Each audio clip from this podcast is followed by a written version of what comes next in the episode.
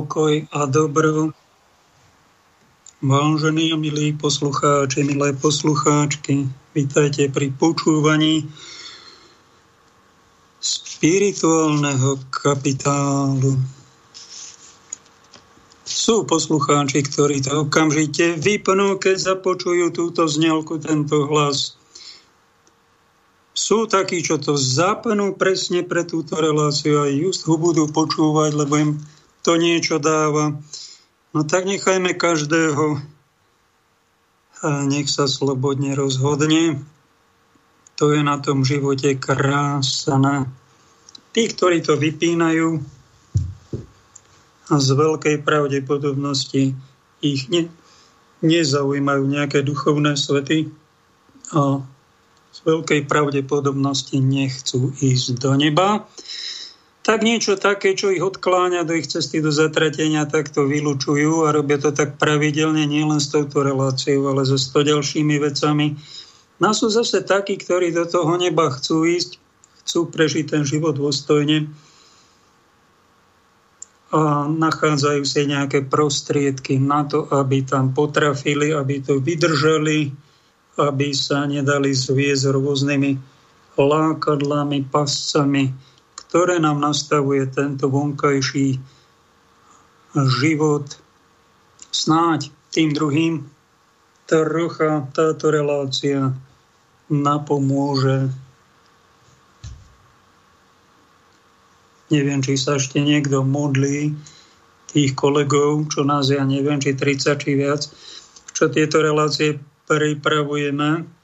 Ja sa modlím pravidelne aj pre túto reláciu.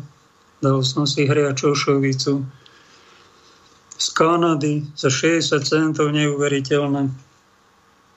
A chutí to človeku, je to zdravé. A tak, keď sa to varilo, tak som sa išiel do kaponky a modliť pred Eucharistiu. My to tak robíme.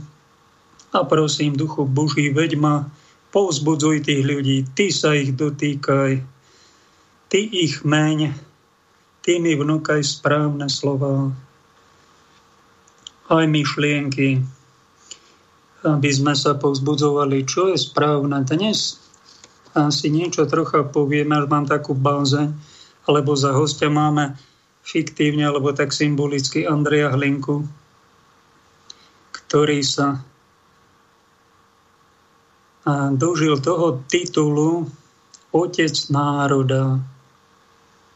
A žijem tu na Slovensku vyše polstoročia a tak sledujem, počúvam, ako vy ten život monitorujem a tak o pánu Mečiarovi sa hovorilo ako otcovi vlasti Slovenského, Slovenskej republiky v 90.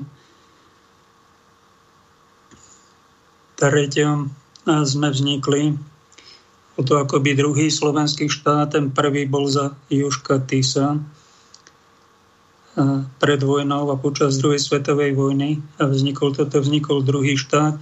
Andrej Hlinka bol 100 rokov pred nami a ten sa zaslúžilo štát československý. Bola to vtedy veľká vec, pretože toto územie, na ktorom my tu ráčime žiť, tak bolo dlho, dlho, tisíc rokov v područí uhorského kmeňa alebo Maďarov. No a tí boli páni a my sme boli sluhovia. Úradná reč tu bola maďarčina a slovenčina, aj Slováci to bola taká, také niečo podradné, druhoradé. Počas tých možno tisíc rokov nebol taký problém, pretože sme mali na začiatku svätého kráľa Štefana, uhorského kráľa, to bol svetec, mal aj svetca syna Imricha a ten do, doprial tým národom, kto vie, koľko ich bolo. Keď sa Rakúsko-Uhorsko pred 100 rokmi rozpadalo, tak ich bolo tuším 13 a my jeden z nich. Áno, a za Štefana počas tých stáročí to bola tolerancia tolerancia, žiaden útlak, nejaký národnostný jazykový, ale v 19. storočí, keď vystúpil Ľudovič Túr polovici 19. tak potom nejako začali Maďari, ako asi cítili títo maďarskí grófy páni, ako by cítili, že tá ríša sa chýli ku koncu, tak kôň, ktorý z Duchína, ten zvykne najviac kopať všetkých okolo, aby ešte dal najavo, ešte aby ublížil, aby dal pocítiť, že jeho život končí. Tak aj my sme pocítili tvrdé kopance zo strany maďaronských pánov, ktorí sa nechceli vzdať svojej suverenity, svojej nadvlády aj nad týmto územím a nad všetkými tými ostatnými krajinami Rakúsko-Uhorska. No a v tom čase nám pán poslal katolického kniaza Andreja Hlinku, nazývajú ho slovenský Mojžiš, otec národa. Zaujímavé, že nie otec štátu, ale otec národa. Ako keby ten národ, ako keby to bol náš speaker, náš ombudsman, ochranca, aj kniaz, aj taký vodca, ktorý sa nie iba modlil na fere a pracoval iba mysticky, ale robil aj praktické zásahy do toho vonkajšieho života. Keď videl, že ľudia pijú, tak spravil spolok striezlivosti. 13 rokov bol som vám v Liptovských sliačoch, nejaký rok som tam býval poslucháči, ďakujeme, mi tam dali bývanie, tak som sa tam zoznamoval s tým, že tu v tejto, týchto troch sliačoch bývalých bol pánom farárom Andrej Hlinka 13 rokov a dozvedel som sa, že tam vyhorela časť liptovských sliačov terajších 50 domov, tuším, a zhorelo a z toho len dva boli poistené. A tí ľudia boli hotoví. A on tam bol kňaz, tak sa ich zastal, ako vedel, pomohol, nejaké potravné spolky založil, bránil, pomáhal, burcoval a videl, že je aj maďarský útlak, že sa musí hovoriť po maďarsky a že je to nanúcované a že to bolo dosť trapné, no tak nebol ticho, tak sa ozýval. Ozýval tak, že išiel až do väzenia, že ho tí maďarskí žandári a maďarskí správcovia tak to chceli umlčať aj cez cirka, aj biskupom mal konflikt so spišským biskupom Párvim, ktorý bol Maďarom a bol poštvatý maďarskými politikmi a tí tlačili na ňo. Dali ho dole ako kniaza, suspendovali ho. Tá suspenzia bola vyhlásená svetým Piom X za neplatnú. On si pobudol v nejakých žalároch v Segedíne aj v Mírove. Za koho? Za to, že by niečo zle urobil, ale de, za to, že bránil Slovákov, ich práva. A my sme sa odvďačili Andrejovi Hlinkovi asi tak, že o ňom vieme veľmi málo. To je tá menšina a skoro nič tá väčšina. A čo je hamba? Hambisima nás, katolických kňazov, že to vám poviem z prvej ruky, v seminári za 5 rokov každý rok bol asi tisíc prednášok, keď som to tak asi rátal. Čiže okolo 5000 za 5 rokov ani jedna z tých 5000 prednášok nebola venovaná Andrejovi Hlinkovi a druhá nebola venovaná prezidentovi Jozefovi Tisovi, ktorý bol katolíckým kňazom, prvým prezidentom. E, myslíte, že to je normálne? Nie je však otec národa. A my sme si ho takto uctili. Tak e, ak sa hambíte, hambím sa s vami. A tí, čo sa nehambíte, tak sa prepadám od hamby za vás. A touto reláciu by som chcel spraviť ani nie podrobný prehľad jeho života. To ja na to nie som stvorený. Ja skorej vyberiem zo pár vied, ktoré skúsim sa na ne zamerať z jeho života, alebo si pustíme dnes miesto pesničiek ako ukážky z jeho života, z jeho prejavu, aby sme si túto osobnosť našej histórie pripomenuli.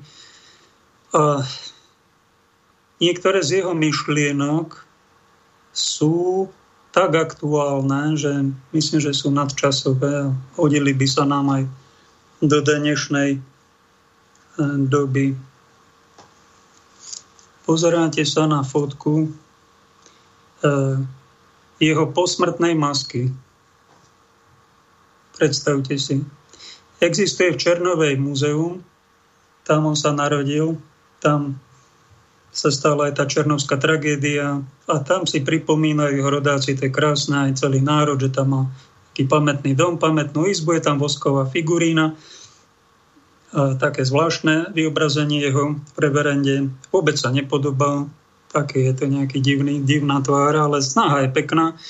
Mohol si zobrať ten pán autor, reštaurátor či figurátor, či ako ho nazvať, mohol si zobrať túto posmrtnú masku, ktorú by ste sa z Pišskej dieceze dopátrali by ste sa jej. Videl som ho prvýkrát na fare dôstojného pána Slava v Oravskej lesnej, ten ho má vo svojej chalupe, ale nemá ho takúto peknú. A dostala sa mi do daru tiež táto jeho posmrtná maska. Dobre, že to niekoho napadlo, keď Andrej Hlinka 1938 umrel. Tak z veľkej úcty na pamiatku sa odlia... Niekto, niekoho to napadlo spraviť odliatok jeho tváre, máme ho, tuto ho vidíte, väčšinou je taký smotanovo sádrový. A tak ma napadlo, že ja trocha aj malujem, takže ho trocha dotvorím, tak som ho namaľoval. A napadlo ma, nedám mu spiace oči, dám mu oči živé, a tak som mu ich trocha primaľoval, aby sa na vás tak láskou pozrela táto jeho podobizeň umelecká. Alebo ľudský je to človek, aj tá jeho tvár vyžaruje. A keď niekoho, že ale to je pohľad Andreja Hlinku, on mal také viečka spadnuté. A tuto sa tak, no ale toto není akože mŕtvy, to je živý. To je symbolika toho, že Andrej Hlinka je je vzkriesený, kto vzkriesený, dostane vzkriesené telo. Že vraj, keď dostaneme vzkriesené tela, budeme vyzerať, ak sme žili čestne, ako krásni triciatníci, bezchybní. A takú chybičku tam má, ale je to autentické, ten ohryzok má tak excentricky troška vychýlený, to je tiež nejaká možno pozostatok alebo následok toho, že aj mal nejaké choroby, na čo aj odišiel. S humorom, kto si pripomenul, že náš mužský krk sa líši od ženského krku tým, že my máme ohryzok, ženy to nemajú. A ten ohryzok tam máme od čias Adama, ktorý jedol jablko a ten ohryzok asi prehltol a zasekol sa mu v hrdle a odtedy to tam máme ako spomienku. To je také humorné odbočenie. Tak Andrej Hlinka sa na nás z väčšnosti už pozerá, lebo jeho telo zmizlo, bolo v dome svätého Martina a tam som sa dočítal na stránke, ktorá je Andrejovi Hlinkovi venovaná, dekan Ferenčík z Ružomberku s nejakými, ešte druhým kňazom tuším, a s nejakými nemeckými vojakmi v januári 45. To Nemci ustupovali po prehratom Stalingrade cez, cez Slovensko, bolo to Slovenské národné povstanie. Ano, a ešte stihli ukradnúť vraj telo, alebo že ho zobrali nevieme kam, čo je veľmi zvláštne. Otec nášho československého, hlavne slovenského národa, ani nevieme, kde je, zostala prázdna truhla, kde si mauzoleu v Ružomberku. Ale máme tu posmrtnú masku, Máme tu jeho dielo, jeho myšlienky a bol to duchovný otec, ktorý Slovákov mal rád. A nemo sa neprizeral, nebedáka, ale robil, čo sa mu dalo na ochranu tejto krajiny, slovenskej reči, slovenského človeka. Mám tu niekoľko jeho vied, ktoré posúďte sami, či nepatria aj do dnešnej doby. Napríklad. Citát z jeho diela. Stali sme sa vo vlastnej zemi cudzincami a videdencami.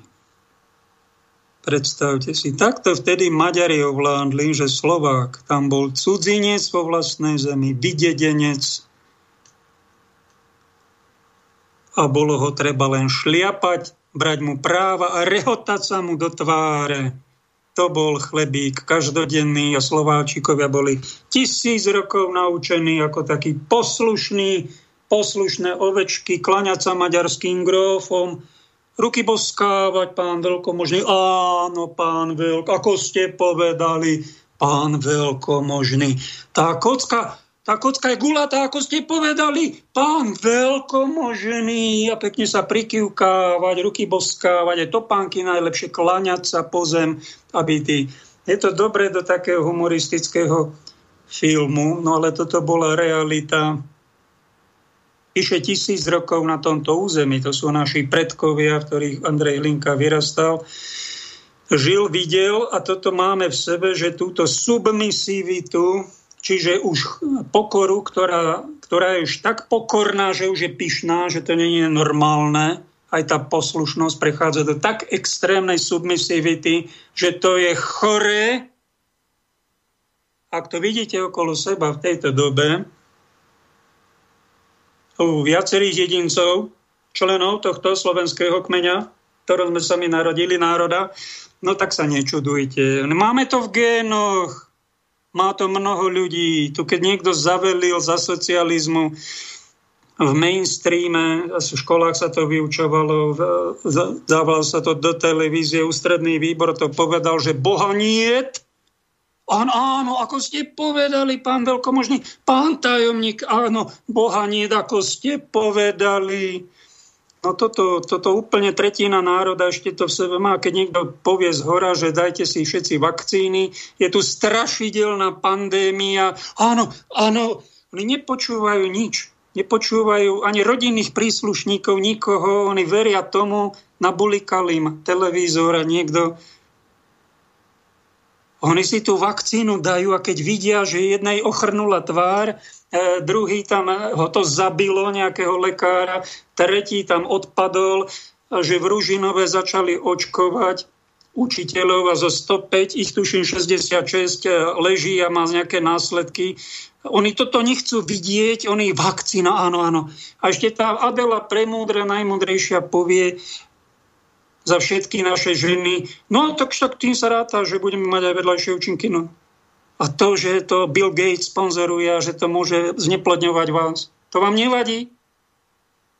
Že sa tam dáva do jadra bunky nejaký proteín, ktorý sa vás, ako operačný systém sa tam dostane a spraví, spraví z vás bioroboty a kyborgov a neviete, čo to bude. To, to, to, to nechcú ani počuť a vy s nimi žijete v manželstve, v rodine, sú to vaši príbuzní, ako mi jeden otec hovorí zhrozený, že on má dceru a tá je vydatá a ona nechce počuť toho, čo otec rozpráva, nejaké kritické. Ona ide za tým svojím, no tak to sú tie gény, tie a maďarské gény v slovenských telách, ktoré sme tu my dostali. A nevymlátil to snad ani komunizmus, ani kapitalizmus snáď to ten globalizmus nám oči pootvára a tak nechajme slobodu. Nech sa páči, keď sa vy chcete očkovať. Dajte si do druhej zadnice aj tú za mňa tú inekciu. Nech sa vám, ja vám darujem, nech sa páči, dajte. Keď budete mať následky, keď budete invalidi, alebo keď to neprežije. A keď vy veríte, že toto je strašidelná pandémia, tak si to verte.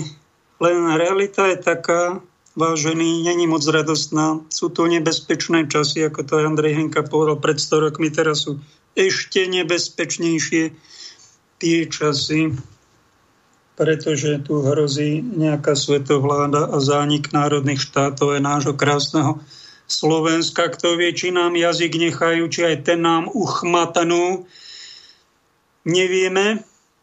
Len niečo také hrozí, človek by rád ho rozprával vtipy, ale vyzerá to dosť smutne, dosť hrozivo a my budeme musieť rozmýšľať, ako sa si uchrániť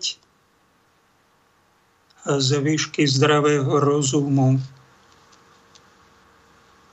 A ak stretneme nejakých ľudí, ktorí ešte nie sú okradnutý mainstreamom o kritické myslenie, tak sa tiešte, lebo jednoducho je to, bolo to tu, je to tu. Čo by nám na toto povedal otec národa dnes, keby tu žil medzi nami? Tak som o tom rozmýšľal. Tak som meditoval, tak tu mám tu jeho bustu, ktorá sa na mňa pozerá. A tak sa skúšam vžívať, čítam už niekoľko dní jeho prejavy, jeho myšlienky a myslím si, že by otec národa nečušal, tak ako nečušal vtedy, ale by sa razantne ozval. A povedal by napríklad, neviem, či mainstreame, či by ho tam vôbec niekto pustil do toho mainstreamu určite by e, sa ozýval desi na alternatívnom médiu. A povedal by asi toto. To nekonečné, predražené, nepresné testovanie, to nie je správna cesta. Dali sme za to 150 miliónov eur. Tak nejak plus minus. Je toto normálne? Nie je. Vyhodené peniaze do ľuftu. Mohli sa dať na úplne niečo iné očkovanie nespolahlivými vakcínami, ktoré je prezentované ako záchrana, ako sloboda. Pani vicepremiérka Premišová povedala, jediný liek vraj, to je klamstvo. Tieto vakcíny nespolahlivé a unáhlené sú hochštaplerstvo. Nie zodpovednosť. Hochštaplerstvo ten, kto ich nasadzuje a klame, že nemajú žiadne vedľajšie účinky, tak ten má diagnózu Hochstaplerus ľachtikáris. Nafukované čísla vraj pandémie sú ako určite niekým škodoradostným z pozadia naplánované. Nikto nevie, kto to je však. Tak ho nazvime Yeti. Viete, že tam, kde si je, Nikto ho nevidel, ale stopy po ňom vidíme. A vy mu pomáhate tomu jetimu, keď tie čísla nafukujete. Horory, ktoré masovo idiotizujú občanov, tvoria v ženách paniku, v mužoch agresivitu, u mládeže nechoď žiť a deťom kradnú radosť zo života. Od koho toto môže byť? Od Yetiho však. Jeden pán išiel do autobusu, kamarát, volá mi Bratislava, dal si dole rúšku a videl ho nejaký starší pán, kde si zvonku, že on si dal dolu rúšku, tak tak tresol pesťou potom skle zvonku, že, že skoro ho rozbil. Taká agresivita je v niektorých ľuďoch doplašení sú. A Janko mi dnes ráno poslal na Messenger zaujímavý. Tam nejaká slečna bez rúšky sedí v autobuse a hovorí, nemám rúško a všetci mi dali pokoj. A viete, ako to docielila? No mala v kabelke samopal. A tak preto je dali všetci pokoj. To, to, to sme chceli? Toto? To, to? Však nie. Kto je za to zodpovedný? Spýtal by sa otec národa. Máme ho si ani nevieme kde, kto si ho ukradol. Nejakí nemeckí vojaci s Perenčíkom. Vyhláste pátranie. Tak keď nevieme kto, tak povedzme ten Yeti. No dobre, tak Yeti. Zvalíme to na Yetiho a choď, môžeme ho ísť hľadať.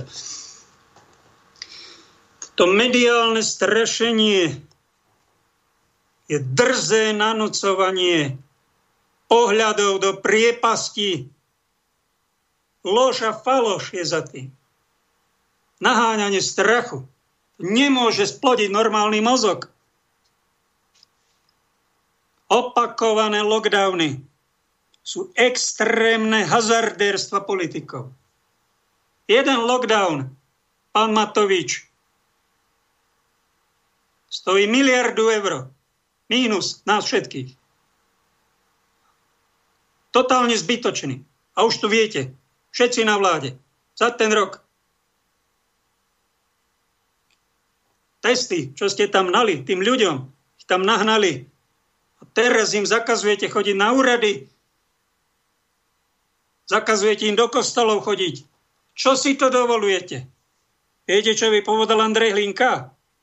Milí Slováci, do tej ústavy ste už minulú reláciu počuli, že si tam pekne dajte okrem práv aj povinnosti. To sa dá zmeniť tá ústava. Nejaké tie povinnosti si nájdete. A včera som pozeral, aké sú právomoci prezidentky. Či môže ona e, vládu odvolať niekedy. Nemôže ani za vojenského stavu, ani za výnimočného, ani za... Musíme čakať a modliť sa, kedy to napadne pána premiéra alebo pána ministerstva pohrebníctva zdravotníctva, prepašte. Keby tu bol taký Andrej Hlinka, tak by za uši vyťahal toho pána, tých pánov, tú vládu, ktorá toto robí so slovenským národom, tak ho kráda, tak ho straší, tak ho kriví. Len to sa už nepatrí, za uši sa ťahať nemá, No tak ale jedno, keby, taká, keby sme taký špalier tomu Igorovi urobili, aby, aby a začali by sme mu mávať, aký je úžasný. My sme majstri sveta, Igor.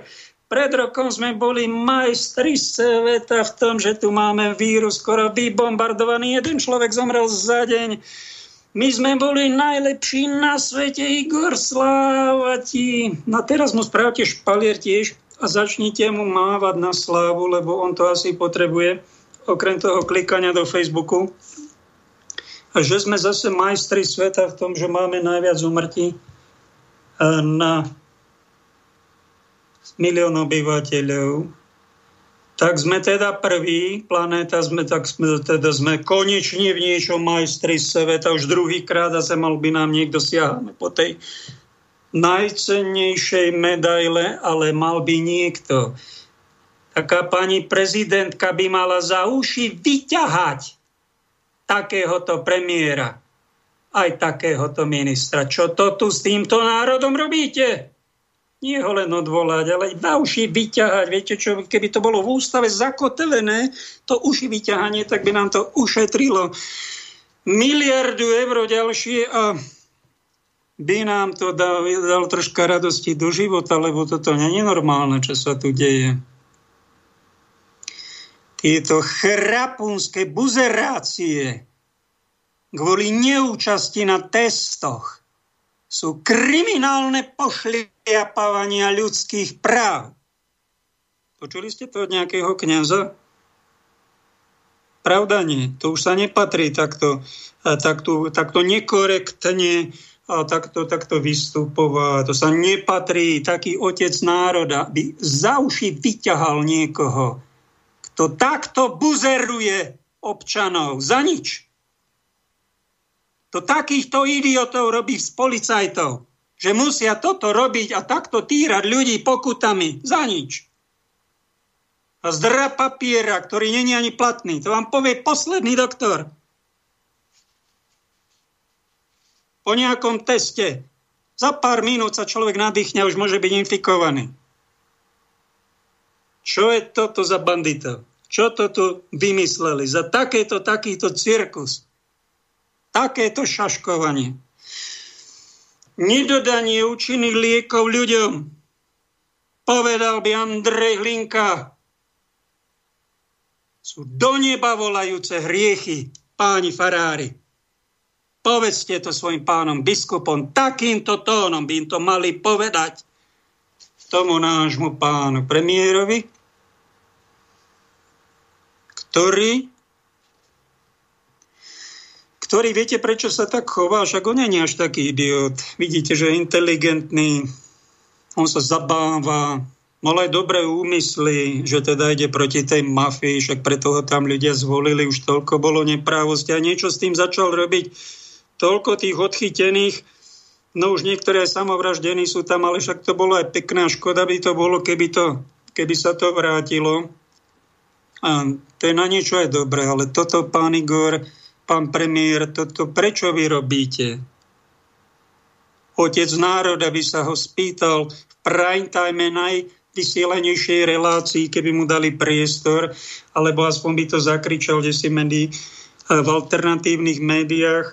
A keby Igor mlčal, Igor by ušiel, tak by povedal ľuďom, viete, prečo toto robí? Alebo ona nechce chrániť vaše záujmy. Celý jeho problém a celá hamba tejto vlády, tá hamba je už celoplanetárna, že nás rieši aj v Kanade, že sme tu nejaký experimentálny koncentračný tábor a rehoce sa s nás nie len pán prezident, ale už aj celá Európska únia, už aj v zámorí sme známi ako srandisti. Je to hamba preto, lebo tento pán sa nemodlí pred bohostánkom. Ako kresťan katolík zavrel si kostoly a asi tam vôbec nechodí, lebo nemá čas sa v tichu pomodliť a on nemá čas si všimnúť jednoduchých ľudí, čo to s nimi robí. On sa pozerá e, do takého jedného manuálu, ktorý mu dala Angela s tými zadimenými krídlami, tam čo šéfuje tej Európe. A ešte si išiel po ešte lepší manuálus Globalophilus, tomu pánu prezidentovi Machronovi, ako sa tu machruje, on to dostal priamo asi od Rothschildovcov on sa kúká do toho manuálu. On sa nepo, nepozerá do svetého písma, na to není čas. Do kostola nechodí, pretože sú zavreté, on sa nemodlí, pretože je strašne preťažený, ale na tento manuál kúká ráno, na obed, e, večer, a podľa tohto manuálu globalofilného sa riadí. On tomu totiž uveril, že všetko to je dôležitejšie ako sveté písmo týmto globalistom. Ako taký pudlík nadbieha, slúži oddane. To je jeho najväčší problém a toto by mu mala povedať jeho rodná svetá matka církev a jej, aspoň nejaký jeho, jej speaker, Keďže páni biskupy, ja neviem, či na to guráž nemajú, oni si len šepkajú takéto nejaké veci a niečo z toho, ale keby to bol Andrej Hlinka, ako speaker tohto národa, ktorý ho chráni, tak by niečo takéto určite povedal. Dáme troška pauzu, dáme ukážku z jeho diela. Stál som pri kolíske nášho štátu s neobyčajnou zaujatosťou sledujem jeho osúdy. Vývin i politiku. Už v roku 1918. dňa 24. mája na porade Národnej strany v Turčianskom Svato Martine som sa osvedčil, že som za kooperáciu a orientáciu Čechmi. Treba z moje smelé vystúpenie mnohí prítomní zazlievali, pre vtedajšie nebezpečné časy a mimoriadne ponty. Vieme, že Slovenská národná strana na celé trvanie vojny vyzdvihla svoje účinkovanie, nechcejúc trhnúť na seba hnev mocných tohoto sveta. Ostali sme v životnom kontakte a práci my mladí kňazi a inteligenti ktorí sme sa nebáli žiadneho nebezpečenstva a nebáli sme sa ani žalárov a prejaviť svoje city, svoje idei v rozhodujúcich chvíľach. Deň 30. októbra 918 spečatil našu prácu. Martinské deklaračné zhromaždenie vypovedalo, že ideme tvoriť všechny spoločný štát, pod menom Československej republiky a že veríme, že náš snaživý slovenský národ v tejto republike bude sa môcť kultúrne, hospodársky a nábožensky tak vyvíjať, aby prispel k vzdelanosti celého ľudstva. Od tejto doby sledujeme život našej republiky do najmenších minuciozít. S týmto štátom sme zrástli tento štát menujeme svojím, treba stojíme mimo vlády a so všetkými krokmi vlády sa nestotožňujeme. Každý národ túži po slobode, blahobite a osvete, To isté cítili sme aj my Slováci, i za maďarského režímu. Preto pokusovali sme sa založiť rozličné spolky a družstva. Náboženský spolok svatého Vojtecha na povznášanie a poučenie ľudu. Založili sme tri sredné školy v Turčianskom svatom Martine, v Revúcej a v Nijove. Slovenská mlač veľkým počtom spiechala do našich národných svatí. Národné povedomie sa budilo a rozrastalo. Toto desilo a strašilo utláčateľov a tyranov. Roku 1862. 21. augusta založená Matica sa dlhému životu netešila. Dožila sa len 12 rokov a gymnázia podobne na piatom válnom zhromaždení Matice Slovenskej William Paulíni toto už predvídal. Tušil blížiacu sa katastrofu. Dňa 7. augusta toho roku takto zahájil toto válne zhromaždenie. Nie tak celkom uspokojivé a spolahlivé je to s duchovným úspechom Matice Slovenskej od roku 1863. Vtedy, kde len človek pozrel, videl jedno a to isté náčenie, jednu a tú istú pružnú vec národa. Vyše tisíc vrúcnou láskou k národu plapolajúcich duší slovenských sa zapísalo za členov Matice Slovenskej.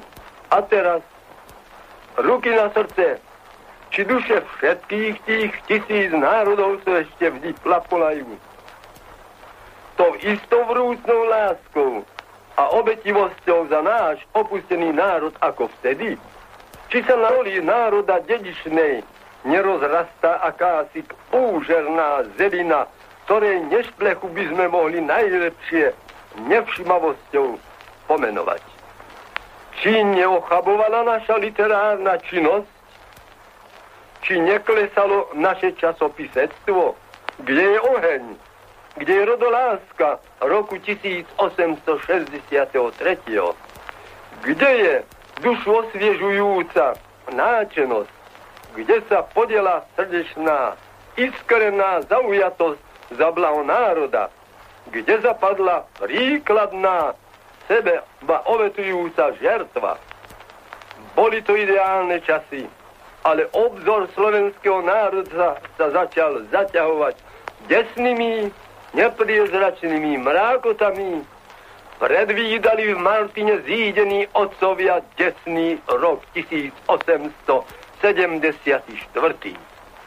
Dňa 30. decembra toho roku padli naraz dve tvrdé národnej osvety – Jedlovským nariadením panovníka vyjasnul oheň osvety v Martine a v Nijove. Revúcke bolo už padlo pred 4 mesiacmi dňa 20. augusta 1874.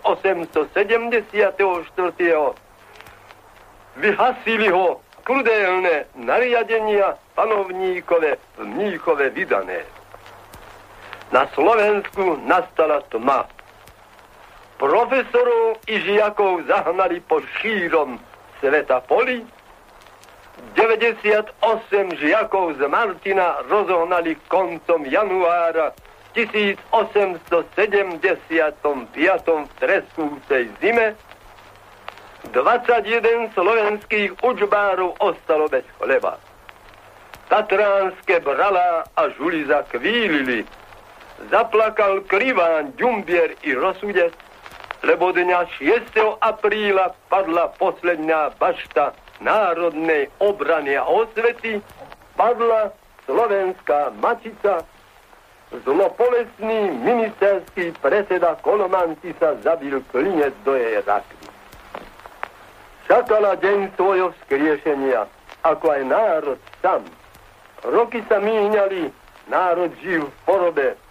Čakal dobu mesiánsku, slovenský národ bol silne presvedčený, že doba vykúpenia príde. ponieważ Boh trpieť dá, lež inú nie Boh toľkej rodine. Národ čakal. Prichádzali pomazaní zvestovia i prišiel Kolár, Olí, Pándli, Darnolák, Radlinský, Viezdoslav, ktorí dvíhali národ, nalievali nádej do klesajúcich a krvácajúcich srdc. Prišli národní pevci, nebesia žehnali vernej Slovači. Po veľkom hollím prišiel Andrej Sladkovič so svojím detvanom, so svojou Marínou a Martinom. Prišiel Hviezdoslav so svojou lírou a vaditom, volal, budil a burcoval národ. Plače v Severnej Orave Ento pevec takto. Útokom vzali tvoj Sion. Oltár zborili a truhlu úmluvy okydali hanou. Z nej svaté leno bálu pohodili. Jeruzalem tvoj v sutinách. Sytne poklady, deti, stač vo vetroch. U babylonských vôd kvília kmeti, striebro vlasy a nie to lútosti v zhubcoch. Milosrdenstva, ba nie to v nich pravdy. Ba prečo toto všetko? Táže sa básnik, že veľkého stromu slávie sme skromnou ratolesťou. Prídeš, sudca spravodlivý, na oblaku zjaví sa rachotom a prišiel po veľkej kataklizme dňa 28. a 30. októbra 1918. sa zrodila Republika Čechov a Slovákov. Slovák ožil a s rumencom na tvári volá Quo Vadis Republika Československá. Slovensko ťa volá, Slovensko ťa čaká, žiada, potrebuje. Potrebujú ťa naše krásy, naše Tatry a hory. Volajú po cudzeneckom ruchu. Naše rieky po regulácii. Naše potoky po rybách. Naše hory po šlachetnej zveri. Naše lesy po regulácii.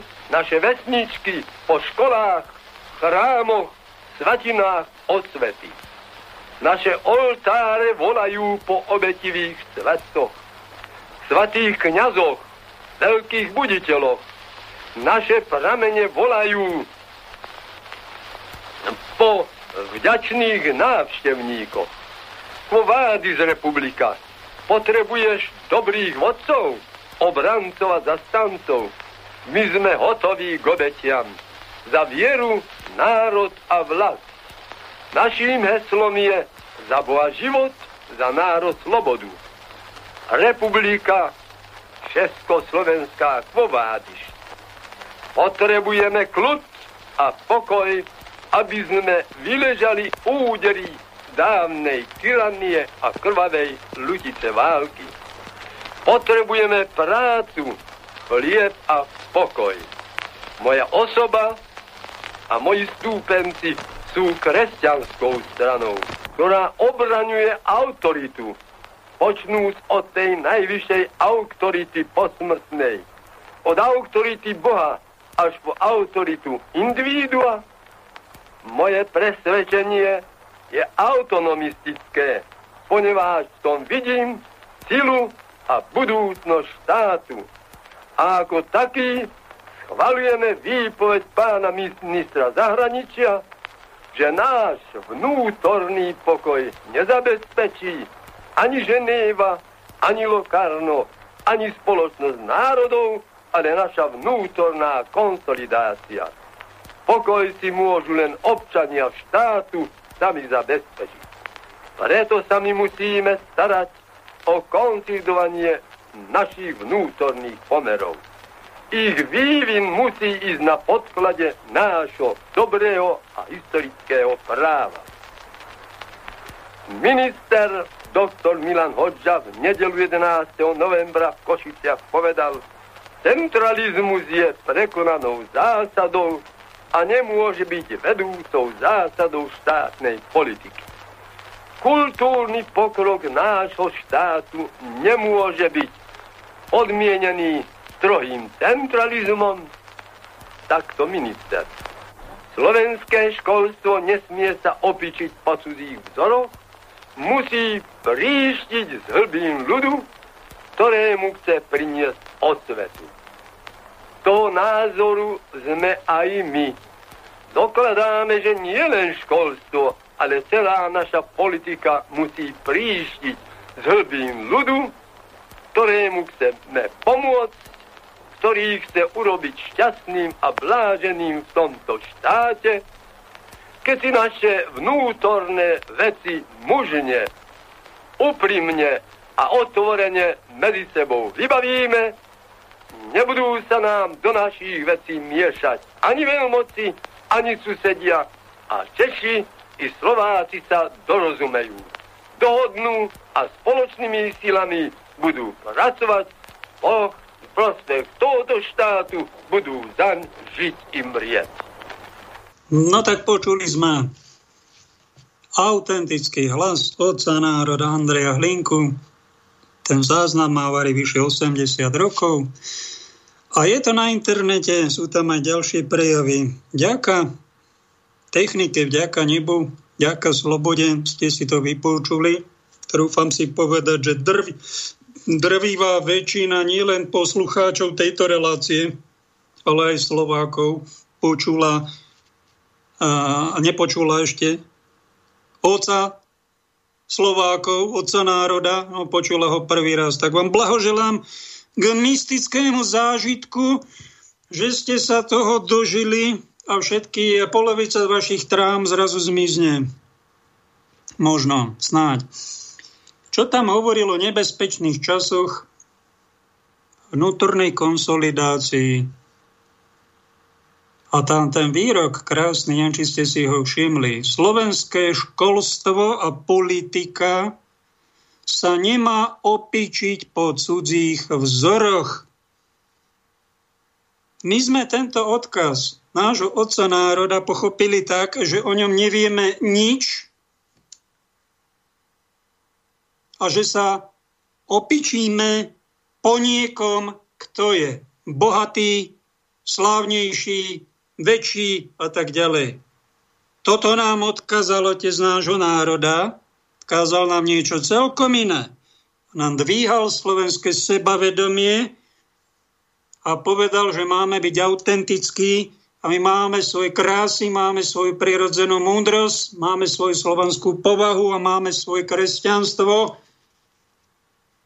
a mali by sme si pekne začať vážiť sami seba. To je asi jedna z najdôležitejších vied oca národa a preto tak zdôrazňujem, preto vysielam, aby som aspoň z renku slovenského národa, možno sme výkvet, možno sme nie až tak tí najlepší, ale aspoň, aby sa to dostalo a uživilo eh, v našej pozornosti, v našej pamäti, v našom zdravom rozume by sme si toto pripomínali, že toto je dôležité.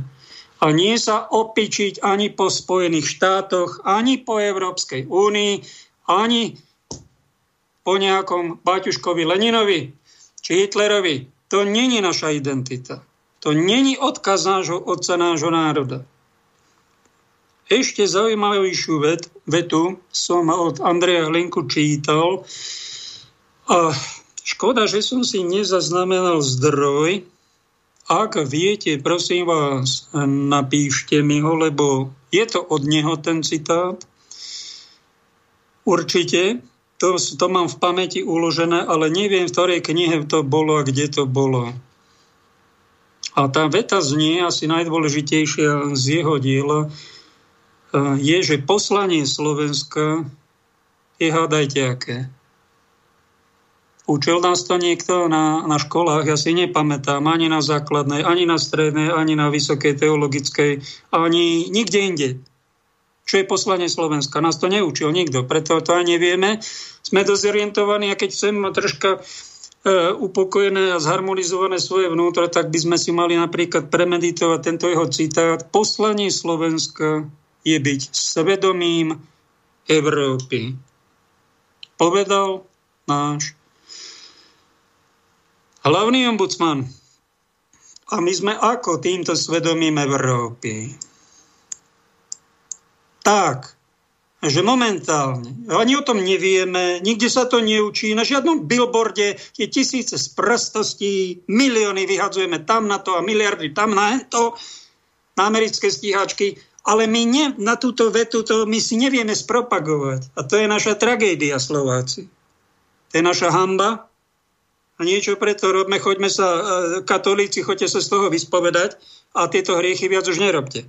A vy všetci ostatní uvedome si, že e, toto je niečo dôležité, no ale to svedomie, keď chceme byť svedomím Európy, my musíme najprv svedomie mať oživené a nie také uspaté, ako ho máme. No sa pozrite okolo seba, čo sa deje. Tu sa nie len, že trieska po, e, po, po skle na autobuse za niekom, kto tam nemá rúšku, to ešte to najmenej. To ešte neboli.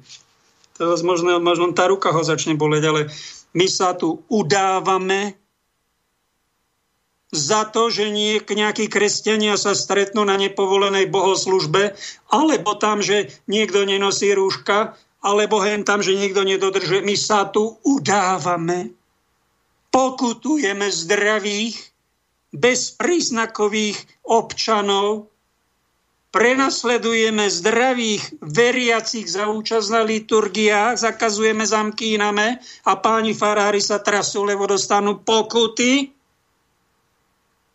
Špeciálne tomuto cirkusu sa rehocú všetci čerti.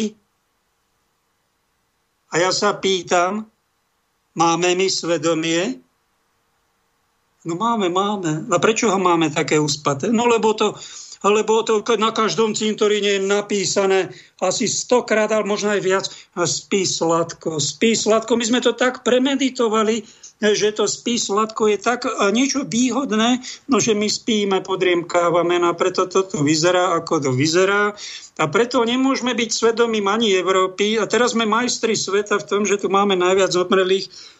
No, milión obyvateľov, no nech sa páči. Keby tu bol Andrej Hlinka, tak by povedal, to takisto podvod ako všetky toto, to, to, čo vy robíte. To sú nafúknuté čísla.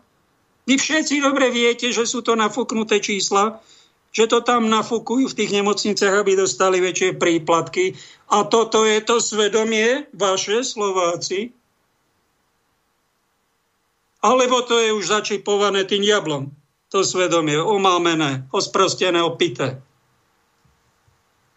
Poslanie Slovenska je byť svedomím Európy. No tak o tom rozmýšľajme. A keď my chceme byť svedomím Európy, Jan Pavel II nám tu išiel pripomenúť svätý pápe, že poslaním Slovenska máme špeciálnu úlohu v ponúknutí svojej viery kresťanskej, svojim tradíciám, svojej vernosti Petrovmu nástupcovi a e, úcte k Pane Márii, no tak, e, tak to teda žime. No ale musíme najprv sami so sebou zatriasť a potom si nás možno nejaká tá Európa všimne a potom túto vetu, ktorá je totálne neznáma. Ja som si ju kde si, no fakt si nepamätám, v ktorom to bolo zdroji, len to je jedna veta z jeho, z jeho prejavu. A myslím, že veľmi zaujímavá, tak som sa nad tým zamyslel. Uh, keď my žijeme z kresťanstva, sme si zobrali táto e, doba, ale však aj za socializmu to bolo, aj teraz je to, aj bude to všelijako inak. E, sú vám takí jedinci, ktorí majú raj z toho, takí kresťania v úvodzovkách, oni vraj veria, ale keď zistíte, dáte to pod mikroskop, čo to veria, tak veria raz vo vakcínu. Potom veria komunistickú stranu a potom veria všetko, čo im mainstreame nabulikajú. Sú hlboko veriaci, tie poloklamstva, pololži a tie manipulácie, tak oni majú teraz takú krásnu príležitosť prežívať, prežívať to, čo je v Evaníliu, tá veta, čo pán Ježiš povedal, že na konci čias vychladne láska. Áno, to je presne to, čo z toho evaníliu osloví, aspoň toto z tvojho Božieho slova chcú hlboko prežiť. Oni sa totiž, ich vzorie Judáš a evanílium podľa Judáša. A keď oni chcú takto hlboko toto evanílium Judášovo podľa Judáša nasledovať, tak veľmi dôležité je držať sa tej podstatnej vety, že vychladne láska a budú sa udávať a budú sa nenávidieť. A tak vychladne láska, hovorí pán Ježiš. No tak on miesto toho, že Slovensko je má byť svedomím Európy. Oni kontemplujú, títo vraj kresťania, túto jednu hlbokú vetu a tak sa na toho Judáša aj túžia premeniť a tak aj skončiť. No tak buďme demokrati, tak im to nebuďme fanatickí puritáni, že všetci musia v nebi skončiť, čak nehajme slobodu. No, ako pán Biden, to je americký prezident, všetci kýdajú na ňo, kresťania sú zdesení e, z toho, že to je, však to je prezident, on tam, on podporuje potraty, je, to je strašné, to je diabol, ale on sa usmieva ako herec a pápež mu aj požehná, keď sa tak rozprávali, sa ho pýtali, Joško Biden, a ty si ozaj za tie potraty? A Joško hovorí, ja nie som za to, ja nechcem, aby to potraty, aby boli, ale tak ja nebudem fanatický katolík, že to budem všetkým ostatným vnúcovať. Ja tak je to. No tak to je prefíkaný. A takto to treba robiť, milí kresťania, no keď sa toto naučíte, že nebudete chcieť vnúcovať talibánsky svoje zásady kresťanské všetkým ostatným, vy to môžete ďaleko v tomto a modernom svete, novom svetového poriadku dotiahnuť až na amerického prezidenta. Áno, ale bol by dobrý prezident, keby bol za demokratickú stranu a bol by a teokraticky by nanúcoval všetkým, že potraty sa nesmú robiť, čak by to tiež nebolo dobré. No. Tak niečo medzi tým nájdime, lebo upalovať niekoho za iný názor, alebo za to, že sa rozhodne nežiť sveto, no tak čo my máme? No však Amerika je sloboda, no tak sa tá sloboda žije to všelijako. Ozaj sú nebezpečné časy v tom, ešte nebezpečnejšie ako pred 100 rokmi, že my môžeme stratiť úplne svoju identitu, stratiť víru a môžeme, môžeme urobiť to najstrašnejšie. Telesná samovražda to ešte nie je najstrašnejšie.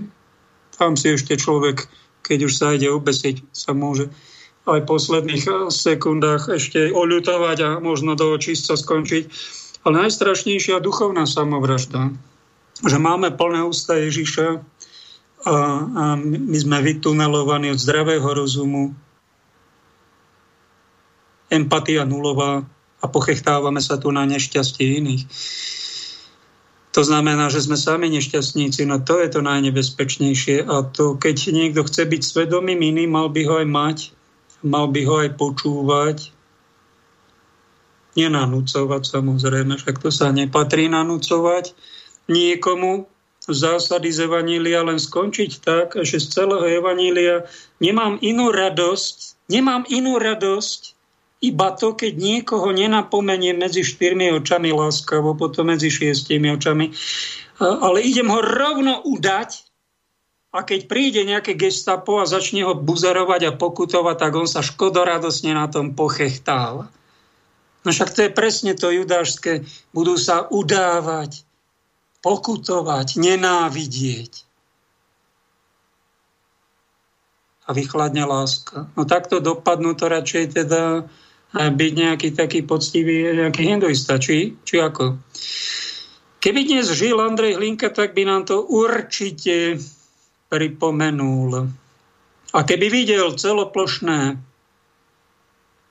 tzv. celoplošné testovanie za 100 miliónov a ešte ďalšie milióny a videl by, že narastajú čísla, sú z toho nešťastné, nevedia povedať ani prepáč.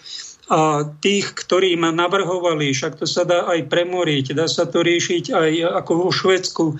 A nechajte tie opatrenia, ten vírus nechcíte zničiť, to je úplná idiotina vyničiť vírus. Však tie vírusy sú tu tisícoraké, aj tu budú. tak ako keby ste chceli zničiť chrípku. Nezničíte tú chrípku. Jednoducho my sa musíme naučiť s tou chrípkou žiť a neprenasledovať ľudí, ktorí nekýchajú, nekašľú, nesoplia, ale dať im lieky ako v Indii pre Boha.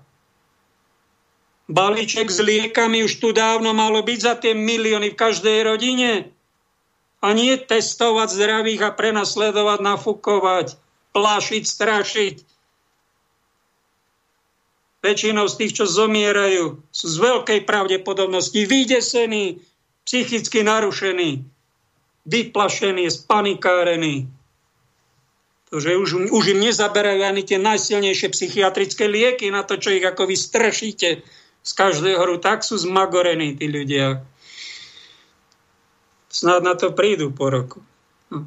Ak, ak na to neprídu, tak pani prezidentka, prosím vás, vyťahajte ich za uši. Za radom. A pred kamerami. Preplesk. Taká jedna facka, čo mi povedala jedna pani učiteľka vo Volavskej, keď sme tam, som chodil do zborovne, taká fešanda mladá hovorí, no tak ten drzý žiak, keď tam bol, tak som mu dala facku. Jo, vy ste dala facku, taká jemná žena. No ja samozrejme, však jedna facka to je viac ako pol hodinu vysvetľovania takému sopliakovi. On to zaberá, pani učiteľky na to prišli. To na to tiež prišiel, na čo máme robiť s týmto narcistickým sopliakusom, e, globalofilom, globalofilium. To už je globalofilissimus. Je globalofilus, to je globalofilissimus. Najvyššia forma globalofílie, to je asi nová sexuálna orientácia. Livia na Kultúr blogu sa pýtala, investigatívna na, naša budúca novinárka, a, tak humorne na tom gej pochode tuším Košice, že koľko je pohlaví, prosím vás. A dozvedela sa 4, 7, 20, 100, 300. Tak myslím, že globalofília to je jedna z takých sexuálnych orientácií moderných, Určite ich bude veľa. Ja sa prihováram za to číslo, e, že ich bude určite, na tom trvám, 666 týchto fílií rôzneho druhu. 666. E, no tak si ich užite. Takí, takí tí klasickí e, ľudia majú len muž, mužské a ženské pohľavy. A potom ešte tretie, no tretie, tak tri pohľavia, tá parafília. To keď niekto není, nemá vyjasnenú sexuálnu orientáciu, tak medzi normálnymi ľuďmi sa to toleruje a nazve sa to parafília e, že to je taká nevyjasnenosť, keď niekto má ženské telo, má mužské nejaké, čiže také sklony, ako by mal mať muž. Tak také tri pohľavia, za to je každý normálny človek, ale títo, títo globalisti a globalofilisti, tí budú mať 666 a chcú si ich vyčerpať úplne všetky, chcú všetko vyskúšať, kým sa e, vrhnú do väčšného jazera. No a aby sa tam uh, urychlene dostali, tak nám nanúcujú rôzne extrémy. Keby Andrej Linka si myslím, žil dnes a videl by napríklad to celoplošné opakovanie pošliapávania ľudských práv, tak aby nemlčal a povedal by tomu, kto to pošliapávanie ľudských práv nariadil, že robí kriminalitu. A sa mu to môže vrátiť sú tu veľké podozrenia, že vláda predlžuje tie lockdowny a núdzové stavy do nekonečna preto, lebo sa bojí, že príde normálny stav, kedy platí právo a že náhodou prídu aj o vládnutie a že môžu dostať nielen do živote, ale 300-ročnú basu za celoplošné porušovanie ľudských práv, za buzeráciu slušných ľudí, a môžu prísť aj o celý svoj majetok miliónový, ktorý majú jedným odklepnutím, pretože sa im to raz zosype na hlavu. Otcovský by im niekto mal e, dohovoriť aj s biskupov, e, že toto ich čaká, že tu na veky vládnuť nebudú. A vlastným príkladom, čo to znamená dnes, keď sa pošliapáva ľudské práva a právnici, ktorí majú zdravý rozum a sudcovia, občas sa ozvú aj na alternatíve, do mainstreamu ich nepustia, tam ich zosmiešňujú, z práce vyhadzujú. Tak e, taký Andrej Hlinka ako vodca národa by pripomenul Slovákom Ústava Slovenskej republiky, článok 32. Slovenskí občania máte právo postaviť sa na odpor proti každému, kto by odstraňoval demokratický poriadok základných ľudských práv a slobôd uvedených v tejto ústave, ak činnosť ústavných orgánov a účinné použitie zákonných prostriedkov sú znemožnené. Vyzval vás nejaký duchovný líder na Slovensku k neposlušnosti? Však nie, za 30 rokov. To tu nebolo zvykom, no ale Andrej Hlinka niečo takéto robil, on burcoval Slovákov a išiel aj do väzenia za to, keď sa tie práva na hovorenie slovenským jazykom porušovali. Keď sa slovenskí jednoduchí ľudia bagatelizovali, zosmiešňovali, šliapali, tak on dal vlastnú kožu vlastným príkladom, že ich začal brániť No a prišiel, prišlo napomenutie, prišiel trest, tuším, že vo svojom vo svojej poslednej vôli hovorí, že bol až 4 roky v tom väzení, tak to nebral ako trest, ako nejaké niečo pomílené alebo niečo zbytočné. Čo robí človek, ktorý je potrestaný? No modlí sa za tých, ktorí mu ublížili o zmilovanie, modlí sa za problém, ktorý je v nejakom národe, tak to nesie vo vlastnom tele, vo vlastnom osude tú hambu, tú krivdu, tú hrvozu. A pán ho z toho väzenia vyslobodil a dal ho znova do čela. Pekne slavou prišiel, ľudia ho milovali. To preto, lebo cítili tento kniaz, ten nekeca iba, ten sa stará. Otec sa totiž to není ten, čo e, splodí nejaké detsko v sexualite a potom sa na ňo e, vykašle aj na tú ženu, matku. To není otec. To je výsmech. To je otec, čo sa stará. Tak, ak viete, využite, čo starajte sa, lebo zajtra tu byť nemusíme. Ešte akú takú slobodu máme, tak si ho vážme, lebo vyzerá tie mraky, že sú tu fakt nebezpečnejšie časy, jak pred 100 rokmi že nám tu hrozí, aby som veľmi rád sa mýlil a veľmi rád by som povedal aj poslucháčom tejto relácie, že bude dobre, všetko sa na dobre obráti a, a že každá totalita pominie, no tak ja neviem, toto vyzerá, že smerujeme testovanie, buzerácie za testovanie, za ešte nič sa nedeje. Ešte tu není ebola. A už sú tu buzerácie.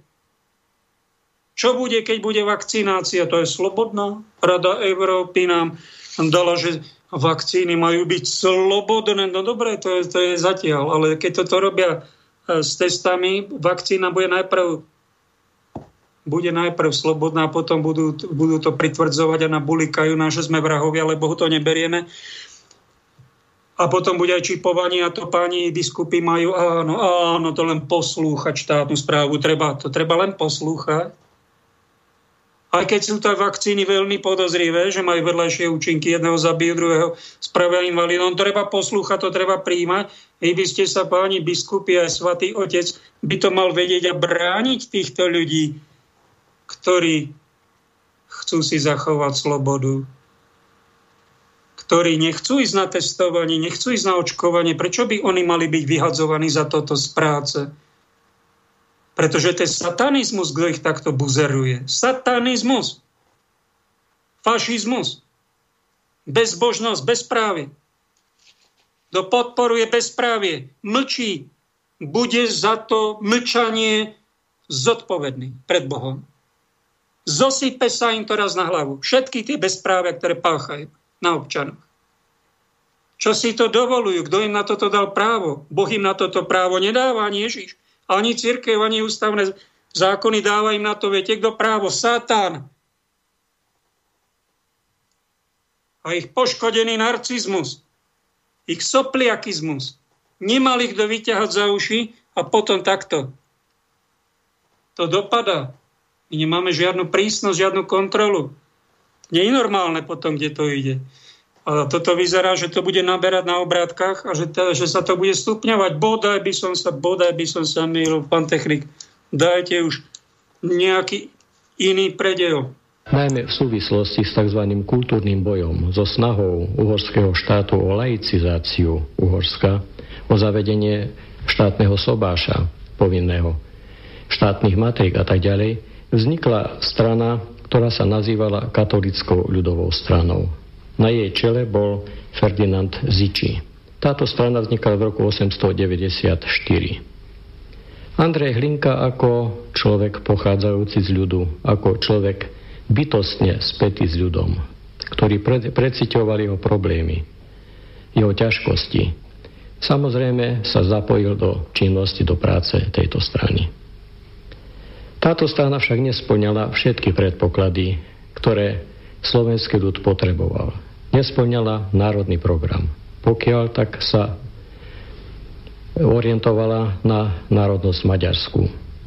Preto pred voľbami v roku 1905 Hlinka založil Slovenskú ľudovú stranu, ktorá dala do svojho programu aj program národný. Nebojme sa, velební bratia, vstúpiť do tej chudobnej chalupy. To nič nerobí, keď nám nadajú do brinzomiesičov a bačkorošu. Neujme nám. Domčeky sú nízke s malými oblôčkami.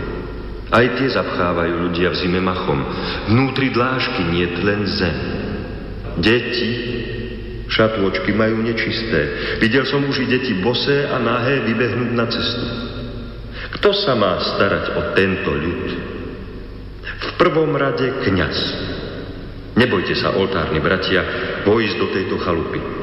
Reverenda ostane reverendou, hoci sa na ňu niečo zo sedliaka prilepí. My s ľudom musíme cítiť a s ním i žiť. Andreja Hlinku často označujú ako Buriča. Isté, že bol veľmi živým, temperamentným človekom. Na druhej strane však bol katolickým kňazom a tým bol podrebený istej disciplíne. Lenže Hlinka vždy rozoznával, mal hierarchiu hodnôt. Bol nielen kňazom, ale bol aj Slovákom a bol aj človekom, ktorý bol bytostne spätý so slovenským ľudom, ktorý presíťoval jeho biedu, žil medzi ním. A tu nás si už nedal povedať ani od svojej najvyššej vrchnosti. Kde máte na svete ľud, ktorý by trpel, aby sa mu v nezrozumiteľnej reči úradovalo? Nikde.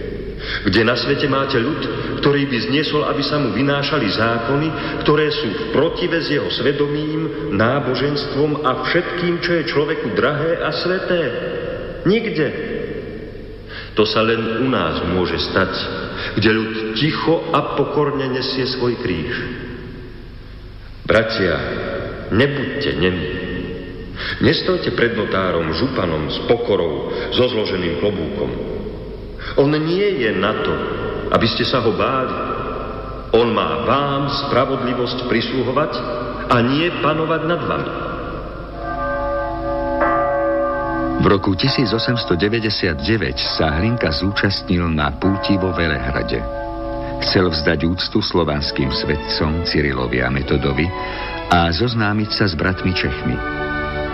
Mrzelo ho, že tí vedeli o Slovákoch zväčša len málo a považovali ho za Chorváta, Srba či Slovinca. Na Slovensku sa stupňovala maďarizácia, narastalo vysťahovalectvo. Slovenčinu vytláčali zo škôl i kostolov. Trp, iň, plať a uč sa maďarsky. Si hladný, uč sa maďarsky. Si smedný, uč sa maďarsky kostole spievaj maďarsky i modli sa maďarsky.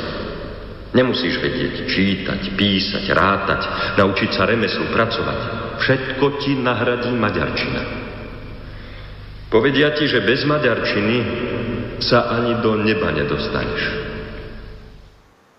No tak máme troška taký vhľad, čo sa asi dialo na tomto území. A to nebolo len pred okolo roku 1900, kedy Rakúsko-Uhorsko sa dostalo do prvej svetovej vojny a dalo sa do tej partie, ktorá prehrala, čo oni nerátali. A po stáročiach sa muselo to Rakúsko-Uhorsko rozdeliť a takto nejakým božím riadením vzniklo Československo. A tak, ako si tu robili nároky maďarskí grófy a páni, pandúry, tak takto po nás išli aj Poliaci vraj a aj Česi. No a povedal náš otec národa, že ak nás bude takto Praha sekírovať, tak sa rozlúčime s Prahou ale potom sa nadviazalo s nimi kontakt. A jedna z taká známa veta od Andreja Hlinku je tisícročné manželstvo s Maďarmi sa nám nevydarilo, musíme sa rozísť a som za orientáciu Československu. A tak vznikla 1918 Československá republika za veľkého načenia. Odtrhli sme sa od Rakúsko-Horskej monarchie, seba uvedomili sme sa, no ale prišlo ďalšie nebezpečie, že Česi, Česi, ktorí sú intelektuálne nad nami, my sme troška emocionálne lepší, oni sú intelektuálne zdatnejší, No tak si tu robili nároky, začali tu vytláčať našich Slovákov. A keď Andrej Hlinka žil, som sa dočítal, že bolo asi 2,5 milióna slovenských obyvateľov na tomto našom území. Teraz je nás 5,5 milióna. V predchádzajúcej relácii som nevhodne, nesprávne povedal, že na planéte 8,5, 7,5 miliard. Prepáčte, som sa pomýlil. Asi také sú pravdepodobné čísla. No a tie poriadky, ktoré tu boli aj v cirkvi, že sa tu vyučovalo po maďarsky, modlilo po maďarsky, na úradoch iba po maďarsky a Slovenčina bola pošliapavaná a my ho bereme úplne ako samozrejmosť. Mali by sme mať nejaký deň vďaky vzdania za to, že my rozprávame slovenským jazykom, pretože to nebolo normálne tisíc rokov. A keď bola tvrdá maďarizácia, to bol tuším ako niečo ako trestný čin. Po slovensky sa kde si vyjadrovať. A v tom čase Andrej Hlinka žil. No a keď vznikla Československá republika, zrazu uhorskí biskupy stratili vplyv napísali československej vláde, že oni s týmto československým štátom, touto republikou v zásade nesúhlasia, pretože toto tu, to bolo územie Horného Uhorska tisíc rokov. V Čechách zase boli také silno nemecké vplyvy, u nás takéto uhorské. No a čo sa stalo? A museli nám títo biskupy zo slovenského územia odísť v hambe pretože prišli nové pomery a tento mesiac sme si pripomenuli našich biskupy nejakou liturgiou, že dostali sme troch biskupov Kmeďko, Vojtašák a Blaha. Bolo to presne pred 100 rokmi a to bola veľká vec, lebo to boli kniazy a, a biskupy slovenského pôvodu. Slováci, čo nebolo tisíc rokov od Cyrila Metoda, ako sme zničili arcibiskupa Gorazda po metodovi tak, a vyštvali jeho učeníkov, tak tu boli najprv nemecké vplyvy s Vichingom a potom uhorské a tak to bolo dlho, dlho. No a neboli na to pripravení, preto ten maďarský prvok strašne kopal ako zduchynajúci kovoň. Čo urobil Andrej Hlinka? v Ružomberku ako farár, okrem toho, že sprav, bol tlačiar, bol aj novinár, bol aj farár, bol aj národný buditeľ, bol aj poslanec v Národnom zhromaždení v Prahe za Slovensko. On si prijal, aby bola autonómia Slovenska už vtedy, v Československom štáte, aby malo Slovensko autonómiu, čiže samostatnosť, ale sa toho nedožil niečo také chcel aj s pánom Jehličkom intervenovať na mierovej konferencii v Paríži a za toho československá vláda odmenila väzením v Mírove, pretože spravil skutok vlasti zrady, že chcel nejakú autonómiu. Tak trpel aj od Maďarov, trpel aj od Čechov. Ľudia si ho zvolili, dostal milosť a zase sa dostal do čela. A keď odišli maďarskí biskupy, ešte neboli menovaní slovenskí, tak vytvoril kňažskú radu. No a táto, oni riadili Slovensko a diecezy a vyjednávali s vládou. Čiže ujal sa veci aj cirkevných, preto je zapísaný a veľmi silno pozitívne aj v cirkevných dejinách slovenskej cirkvy. A my sme sa mu odvďačili tak, že sme na neho skoro až na nejaké výnimky zabudli, čo je náš hriech. A keď neviete, z čoho sa máte spovedať, tak sa choďte z tohto vyspovedať a tieto hriechy viacej nepáchaj, nepáchajme, pretože to sa nepatrí. Máme tu reakcie. Dobrý deň, četl ste knihu Benediktova cesta od amerického křesťanského konzervatívce Roda Derera? Pokud ne, veľmi doporučuji. Zajímavý pohľad na úsa očima křesťana a také zajímavá předpověď, co čeká křesťany nejenom v USA. Zdá se, že oheň, ktorý nás křesťany pročistí, je už blízko. Žezníček z Brna. Ďakujem za príspevok. Vyzerá to, že nás kresťanov začnú grilovať. Tak vidíte, začína to veľmi podivuhodne kvôli nejakým papierom, testom. Každý, je to nemusí byť ani lekár, každý človek, ktorý má zdravý rozum a nepotratil ho, tak vie, že ten papier nemá ani právnu, ani medicínsku hodnotu a predsa vás pokutujú, buzerujú, nepustia za nejaké územie na nejaký úrad, vyhadzujú z práce. To není normálne. Buzerácie zo dňa na deň prišli. Snáď zo dňa na deň odídu, tak ako to bolo v novembri, tak snáď to odíde aj teraz. Ale pozrite, to, ja si myslím, že to ani není toto z hlavy nejakého Matoviča, ale toho manuálu globalistického. On ide podľa nejakých nôvod z Bruselu alebo z nejakého bunkra od Yetiho. To je normálne. Oni toto chystajú, pravdepodobne to začína s testami, bude pokračovať a pritvrdzovať s vakcínami a potom nám nejaké čipy narvú, no a bude to skúška. Ako hovorí Žezníček z Brna, bude to oheň. Myslím si, že není to zrada neísť ísť na testy, ani není zrada ísť ešte zrada viery, ako to niekto tvrdí. Z byzantského katolického patriarchátu tvrdia, že ak si zoberete túto pochybnú vakcínu, budete väčšie ohnivé jazero, vás čaká väčšie trápenie. Chlapci, nepreháňajte to, nestrepňujte sa. Za nejaké vakcíny nikto zatratený nebude. Bodka. Vykričník, otáznik. Tie vakcíny vám, ak sú nespolahlivé, čo pravdepodobne sú, nejaká habaďura v nich je a pán profesor Stanek, to je jeden z najmudrejších Slovákov, takisto mainstreame ho neuvidíte, pretože mainstream ho nepotrebuje, bol to poradca vlády. A keby bol výberové konanie na riaditeľa Zemegule, tak Peter Stanek to vyhrá, to vám garantujem, ten má takú hlavu a taký prehľad.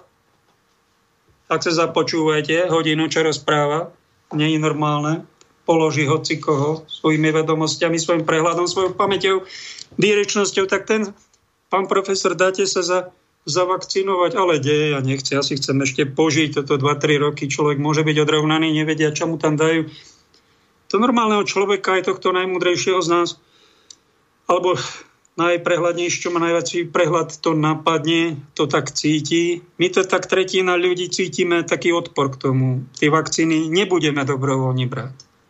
Tretina je tak, to keby to, tá je naprogramovaná, že všetko baští, všetko verí, s tým sa musíte zmieriť, že raz mainstream povie, že neexistuje Boh, potom mainstream bude tvrdiť, že komunisti sú najmudrejšia, nič lepšieho nenájdete. Oni to takisto veria, potom im nabulika mainstream, že treba ísť vojnu v Iraku a zabíjať tam ľudí, že to treba tak oni to takisto uveria a to, že, že mainstream to potom tak povie, že to nebolo až tak treba, tak to už potom ani neriešia. To jednoducho sú sprostí tí ľudia. No, ako to inak nazvať? Nemajú kritické myslenie, majú aj tituly a sú hlupáci.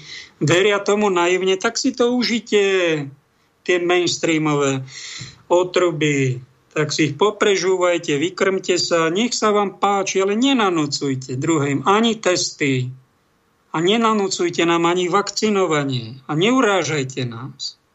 To je taký extrém, niekto povie, že za vakcínu bude ohnivé jazero, nebude. Druhý extrém povedal pápež František, ja neviem, akých má ten poradcov, či takých od Pfizer, z Pfizerovi tých už, pretože že musíme prijať vakcínu, musíme to urobiť, lebo to je samovražda. Jeho svetosť František na toto by ho mal nejaký biskup napomenal. Tá vakcína, vaša svetosť, není spolahlivá. Vy, ak chcete, vy si ho príjmite, ale nevyhrážajme sa niekomu, že to musíme urobiť. Nemusíme. Ani, že to je samovražda. Však to sa dá liečiť aj liekami. To sa dá liečiť aj premorením. Títo puritáni, nádherný príklad, v úvodzovkách nám tu urobil pán Sopliakovič, títo puritáni, ktorí chcú vyničiť vírus, tak sa pokúšajú o niečo nemožné, pretože tieto vírusy, tak ako tu boli tisíce rokov, tak tu tisíce rokov budú. To ne, nezničíte ani testami, ani vakcínami, ani ničím. Jednoducho to môžete tak jemne E, utlmiť, zregulovať a naša imunita snad to prerieši. Nejakí ľudia zomrú, ale však aj na chrípku ľudia mrú. Na zápal plúc ľudia mrú, ale dnes má iba jedna choroba, to znamená, že e, to je extrémizmus, čo tu prišiel. My by sme mali chrániť tých, ktorí niečo aj nechcú prijať, ktorí sú nejako pošahaní tými vakcínami, niektorí už aj zomreli E, niektorí sú aj zinvalidnení. No, a nie len nie ich čičíkať, že budete odškodnení. To sa nepatrí. To není ani dôstojné správne. Málo kto, kto, kto napomenie pápeža Františka. Ja mu to dobrom hovorím, vaša svetosť. Keby som bol pri ňom, tak mu to takto láskou poviem. To neznamená, že ja pápež to nenávidím. Pápež sa pomýlil aj pri, pri masovej migrácii kedy vyzýval všetky národy, príjmajte, príjmajte, je tu tretia svetová vojna, príjmajte ich, príjmajte. Jeden biskup z Afriky. Vaša svetosť, to není dobrá stratégia, že nám vyberiete ľudí z Afriky a posílate ich do Európy, aby tam darebáčili a dostali za nič peniaze a drogovali. To není dobrá cesta, oni my ich potrebujeme tu. V tomto sa mýlite. Jeden sa ozval, možno nejaký E, biskup v Maďarsku sa ozval, že to je normálne, také tlupy cez Maďarsko chodili. To sú výnimky, čo sa ozývajú. A sám pápež František prešli tri roky, tam už bolo 2 milióny tých utečencov e, v tomto v Európe a väčšinou v Nemecku, tak prišiel na to, aha, a ospravedlnil sa. To už vám mainstream nedá, tuším ani ten cirkevný, že krajiny môžu prijať utečencov iba toľko, koľko môžu integrovať. Aj sám na to prišiel, on sa dokáže aj ospravedlniť. On nie je taký hlupák, za akého máte, len to je extrémizmus ľudí, ktorí nejdú na očkovanie e, urážať, že robia samovraždu a že to musíme urobiť. V tomto by sa mal teda niekto ozvať. Otec národa by sa ozval. On by svojich bratov, sestry chránil. Nenehal by si ženy zneplodňovať a zinvalidizovať. To není normálne. Kto chce, nech sa páči. Choďte, ako bolo v Ružinove, na Infovojne to bolo, počúvam to, tam celkom zaujímavo to komentujú, len sa potom škoda radosne pochechtávajú na tým, eh, že 106, dobre si to pamätám, neviem, 106 učiteľov v Ružinovej Bratislave sa dalo očkovať. Ako takí ochotníci nech sa páči. No ale 66 z nich má negatívne účinky a, a mlčí sa o tom. To je normálne? To nie je normálne však. No tak ako chcete sa ako experimenti ponúknuť a urobiť tam nejakých zo seba nejaké fretky alebo nejakých škrečkov, nech sa páči, budeme vás pozorovať a vy pozorujte nás. Snáď na niečo rozumné prídeme, keď sa to nevymlátime. Jedný z druhých. Pán Pavel, vynikajúca relácia s Andrejom Hlinkom, len dnes ste akýsi nesvoj. Viac života do relácie, burcujte, byte na poplach, tri výkrečníky. Ďakujem, milá poslucháčka. Poprvé, kde ste prosím kúpili kilo šošovice za 60 centov? No neuveríte, ale v starom Smokovci som to tam pozeral, 65 centov, či koľko, pol kilo. Ešte tu mám šošovicu, no nádhera z Kanady. Tak zadarmo, pán Boh zaplat. Po druhé, mohli by ste rozobrať budúce relácii, čo sa skrýva medzi riadkami odkazu Jana Pavla II.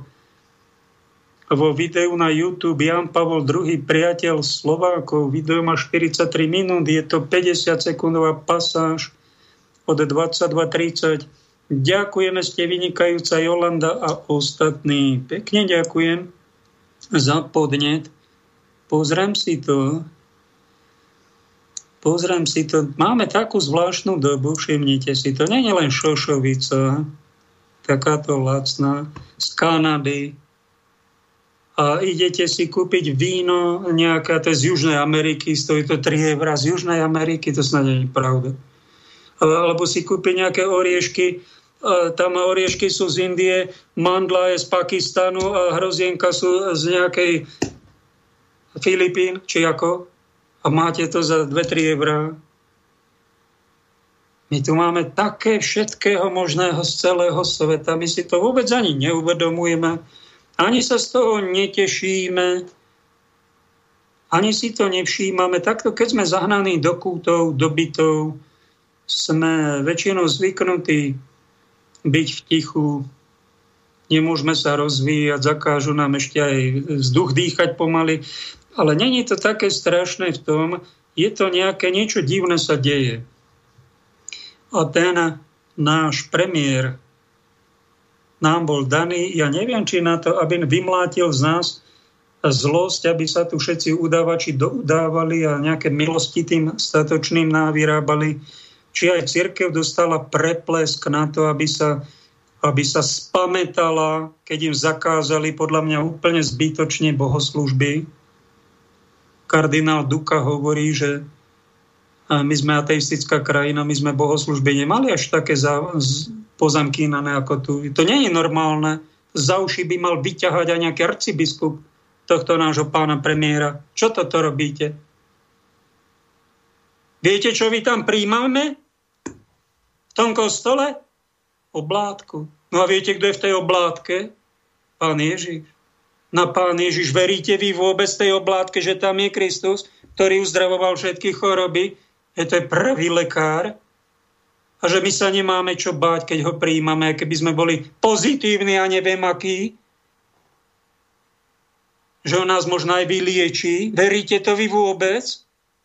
Kňazi, biskupy, pán premiér, katolík, aj tá najkatolickejšia vláda v celej galaxii, No tak troška začnite veriť. A možno by biskupy mali sa pridať na nejaký buď deň hnevu, keď nereaguje pán premiér na nejaké tie prozby, že to je neznesiteľná situácia z toho, čo sa to tu deje.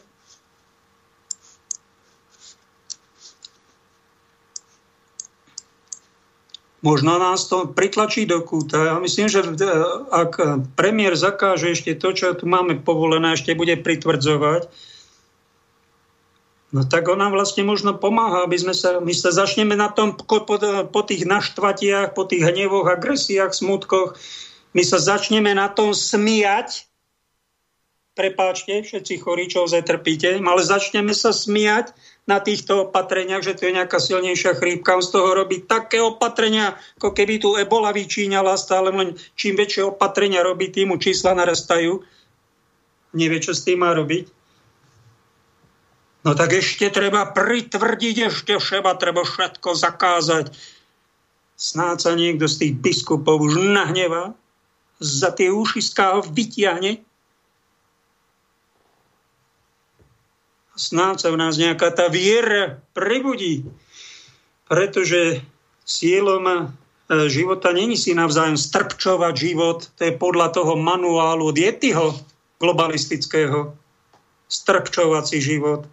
Pán Ježiš nám hovorí, aby sme sa mali radi navzájom. My sme sa trocha aj tešili zo života, lebo kto toto nechce počúvať a počúva niečo úplne iné, ho treba zastaviť. Zastaviť. A keď sa nezastaví sám, zastaví ho, zastavia ho Božie mlyny, ktoré melú pomaly, ale melú isto zomelú ho. A beda bude tomu, kto porušuje Božie zákony. Ľudské práva, kto sa vysmieva z Kristovej viery, beda mu. Toto by povedal. Otec národa. Nejakému sopliakovi, ktorý nevie, kde sa narodil a čo sú jeho povinnosti.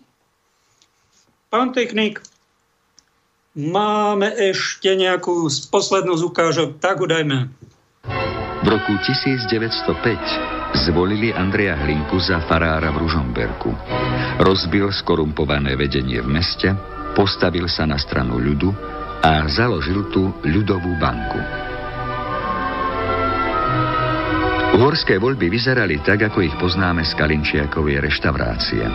Voličov bolo treba opiť, oklamať a keď to nepomohlo, tak zastrašiť hrozbami, bitkou a žandárskymi bodákmi. O všetkom rozhodovali peniaze. Napríklad v roku 1905 kandidoval v Mikuláši Slovák doktor Emil Stodola. Investoval 20 tisíc zlatých, zatiaľ čo jeho protikandidát Maďar Bartolomej Láni 10 krát viac a vyhral. Hlinka presviečal iba slovom a napriek zákazu biskupa Párvyho sa v roku 1906 zapojil do predvolebnej kampane za Vavra Šrobára, reprezentanta Slovenskej ľudovej strany, ktorá mala na tú dobu mimoriadne pokrokový program. Žiadala všeobecné hlasovacie právo, rovnosť pre národnostné menšiny, zhromažďovacie právo, sociálnu ochranu robotníkov a podobne. Po voľbách, ktoré Šrobár prehral o 104 hlasov, Hlinku vyšetrovali za poburovanie proti maďarskej národnosti a biskup Párvy ho suspendoval. Verejné protesty nepomáhali. Naopak zatkli Jančeka, Šrobára, Zvadu, Jesenského a ďalších slovenských národovcov, ku ktorým zakrátko pribudol i Andrej Hlinka. 26. novembra 1906 sa začal známy ružomberský proces, ktorý vošiel do povedomia monarchie i celej Európy, pretože z hlavného obžalovaného sa stal žalobca. Mňa vy nepremeníte. Mňa vy nepotrestáte. Mňa vy nezlomíte. Slovákom som sa narodil, Slovákom som a Slovákom budem. A keď výjdem zo žalára, zase len budem pokračovať tam, kde som prestal. Do posledného svojho dychu budem bojovať za sveté práva slovenského národa.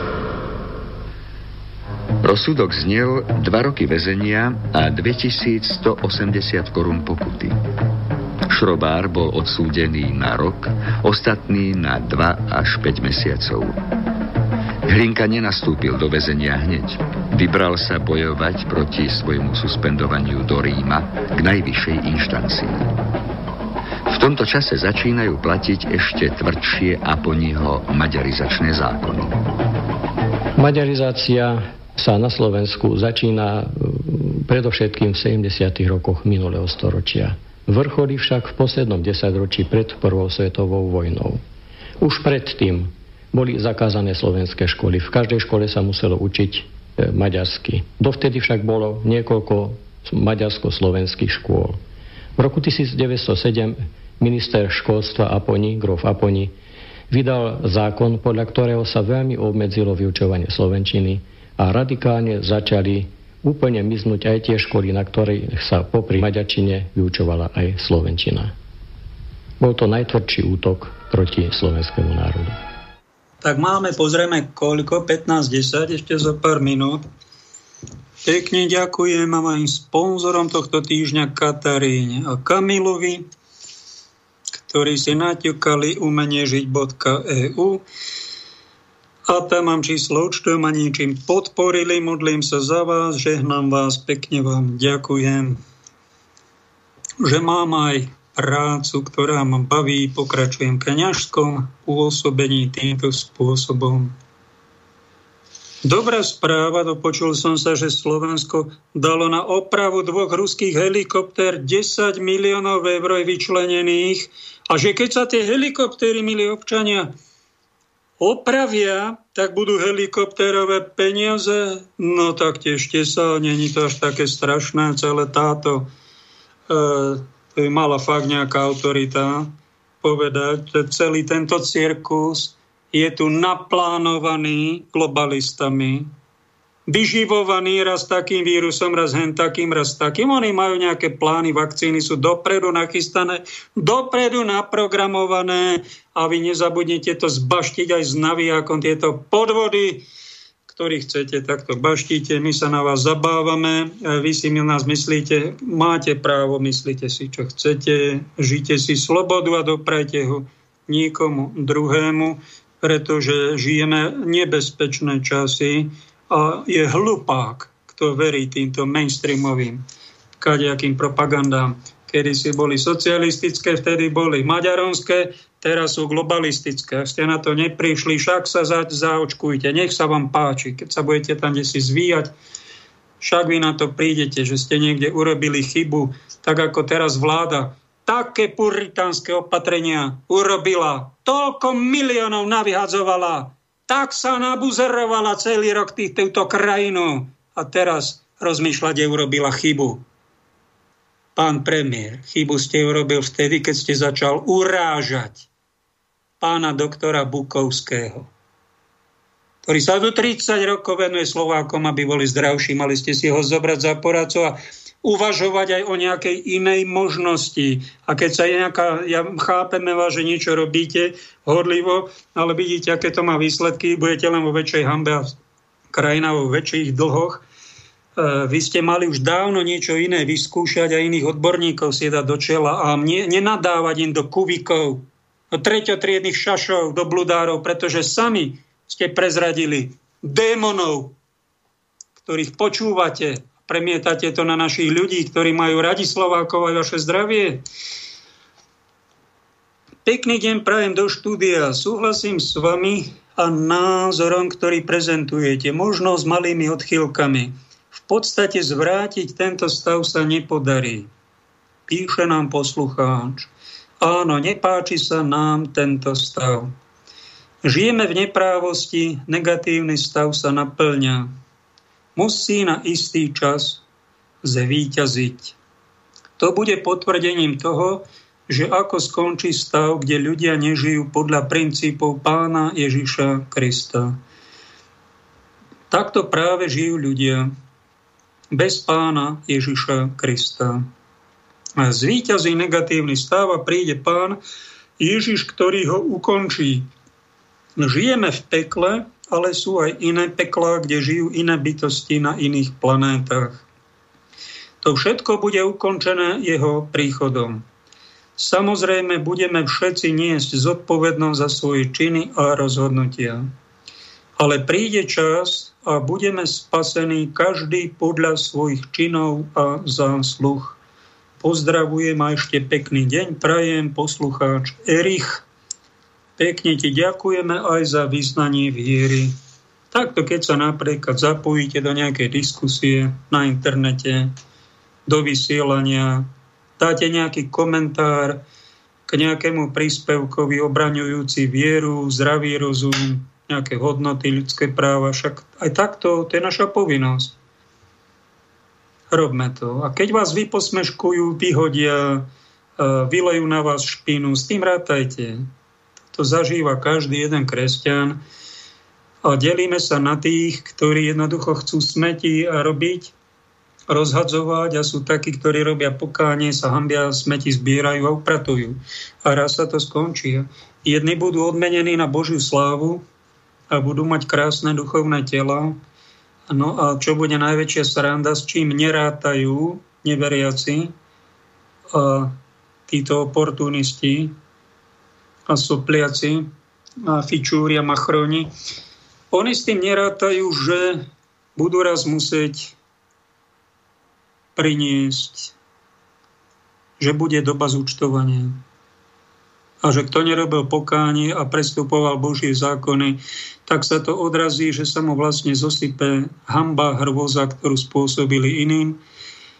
A premietne sa to ich nie len do duše a tam, kde si v dočistci či pekličku sa budú, ale budú mať tela, ktoré budú vzkriesené na hambu a budú mať zvieraciu podobu, chlpatú, smradľavú, škaredú, budú zohavení a budú sa veľmi čudovať, že ich veľmi krásne načančané tela sa premenia tie najkrajšie krásavice na nejaké bosorky a niektorí títo nezákonní, veľmi bohatí e, bankári, a neviem, čo sú to oni, ako sa tu dôležito hrajú, ako fičúry sa premenia na ohavy zvieracích podôb a budú smrdieť, budú chlpatí, škaredí, a ešte k tomu aj sprostí a budú si škobať tie chlpy, čo to urobili a rohy im budú rásť. Čím väčšie neprávosti robili, tým budú mať väčšie rohy. S týmto, toto znie ako v rozprávke, ale dočítali by ste sa o takýchto srandách aj o Svetom písme, len sú tam spomenané. To bude sranda pre tých nebešťanov. No ale pre týchto to sranda nebude. To bude, to bude hamba. A nejaký čas to budeme pravdepodobne vedľa seba, neviem, či existovať, lebo niekto si to predstavuje tak, že niekto pôjde len do ohnivého jazera, nebudeme ho už nikdy viac vidieť a bude sa tam škvariť. Sú to tajemstva, ako to bude. Nevieme, ale každý dostane presne to, čo zaslúži. To by malo byť posolstvo ľudí a človeka, ktorý ešte akú takú morálku si nenechal ukradnúť ani takú radosť zo života napriek týmto čertám, ktorí majú asi nič iné, len škodoradosť, že ubližujú všetkým ostatným a, a rehocú sa na tom, lebo oni inú radosť asi nemajú. Sú takto poškodení. Čo tu máme ešte z nejakých uh, citátov nášho hrdinu dnešného? Ja som pánovia nikde a nikdy sa neodchýlil od charakteru slovenského. Veľmi pekne. Pán otec národa, preto musí medzi nami vládnuť zásada Augustínska in necessaris unitas, in dubis libertas, in omnibus caritas. V štátnych veciach jednota, v národných veciach sloboda a vo všetkých nezištná láska, caritas. Tá nás musí spájať. Alebo toto, tento citát krásny. Nikdy som nebol človekom frázy, ani filozofických dizertácií. Najväčšou filozofiou je život a mrav, čiže etika v tom živote. Videl som filozofov, ktorí dišputovať vedeli, ale na poličinov boli egoistami a prázdnymi teoretistami. Aj toto veľmi zaujímavo vystihol. Povolaním mojím nebola politika, ani žurnalistika. Toto som držal za prechodnú úlohu a venoval som sa jej jedine preto, že som videl, vdierať sa do ľudí, do svetiny národnej. A bol ešte to, okrem toho aj bankár, aj kniaz, aj farár. Zaujímavé, že to nepovažoval za to najpodstatnejšie na pána Boha, na vieru. Na matku církev ani na svoje kňažstvo on nezabudol, čo mu teda blahoželám, že vo svojej identite, už keď sa niekto dá zasvetí Bohu ako kniaz, tak by tým kniazom mal pekne aj žiť a svoju identitu si udržať. A kniazy máme byť duchovnými otcami. Niekto to tak poznamenal, že z muža otec môže byť len cez ženu. Keď splodí dieťa, stará sa. No tak to nejako príroda dala. No a kniaz má svetú církev, má tu svetú Bibliu, má tu rúženec panu Máriu, to sú naš, to náš ženský prvok, ktorého my sa musíme držať, je to v ideálnej podobe. No a cez tieto prostriedky, tak ako fyzický otec cez ženské telo, cez matku plodí deti a starajú sa o rodinu, tak kniaz, kniazová identita je duchovné otcovstvo. mať svojich bratov a sestry za rodinu a veriacich, ktorí sú slabšie vo vývine, sa vyvíjajú, tak ich mať rád, neodsúdiť ich. Vidieť ich biedu, podržať ich, nedokopať, neznechutiť, ochrániť ich. To je krásne duchovné odcovstvo, ktoré tento náš zácný brat žil a v tom aj odišiel. Hlásal som evanílium v jeho čistom pôvode. No krásne. O církev v Československu, ktorá vznikla, mali sme tu jednu reláciu, keď mala 100 rokov cirkvi Československej pred mesiacom, založili o 144 kniazov v Prahe, tak sa vyjadril, to je sekta. Nebudeme podporovať Joško Tiso, jeho nástupca, pokračovateľ. Hlinka bol dosť taký nekompromisný. Joško Tiso zase musel robiť kompromisy, čo inému zostávalo, tak ten túto církev Československu zakázal na tomto území. Majú jeden kostol na príružom Berku. Tento husický, taký zaujímavý, tuším, že ho církev predala obci a tam sa majú tam sa má niečo urobiť, nejaké koncertné siene. Zaujímavý kostol, keď idete k smerom z Donoval k Rúžom Berku, tak napravo je tá dedina, no nespomeniem si teraz na meno. Tak tam bola táto církev. Tak Andrej Hlinka zaujímavé, že nepodporil a nazval ho sektom. Nebolo to moc diplomatické, ale bolo to také silno katolícké. No, ale a dnes už aj po 100 rokoch už ich nemáme za sektu, máme ich za církev, spolubrat bratru v Kristu. No a myslím, že tá katolicita je na vyššej, zrelšej úrovni v tom, že nebudeme nanúcovať len jeden typ kresťanstva, čo sme dlho chceli a znásilňovali sme národy, až sa na to nemohlo nebo pozerať a zariadilo to nejakými pohybmi a revolúciami reformáciami, že sú tu aj iné typy kresťanstva a my ráčme nenanúcovať svoje pochopenie Evanília, svoju církev všetkým ostatným, lebo to není ani láska, ani dobré srdce ľudské a není to ani katolicita. Poslední pápeži prišli na to, že byť katolíkom znamená rešpektovať aj iné cirkvy kresťanské, neurážať ich, nenadávať im do bludárov, do sektárov, ale snažiť sa s nimi nadviazať spoluprácu, vážiť si to, čo je v nich dobré, žehnať im, spolupracovať, kde sa dá a pekne žiť a sme bratia a sestry. To je Takto by to, takto to malo byť od pôvodu, ale vidíte, že to trvalo 2000 rokov, kým sme na takúto základnú vec aj my katolíci na svoju identitu prišli. Videl som opustený a zanedbaný ľud, preto som sa mu venoval. To je krásne. Nie nadávať, neurážať, keď aj vidíte okolo seba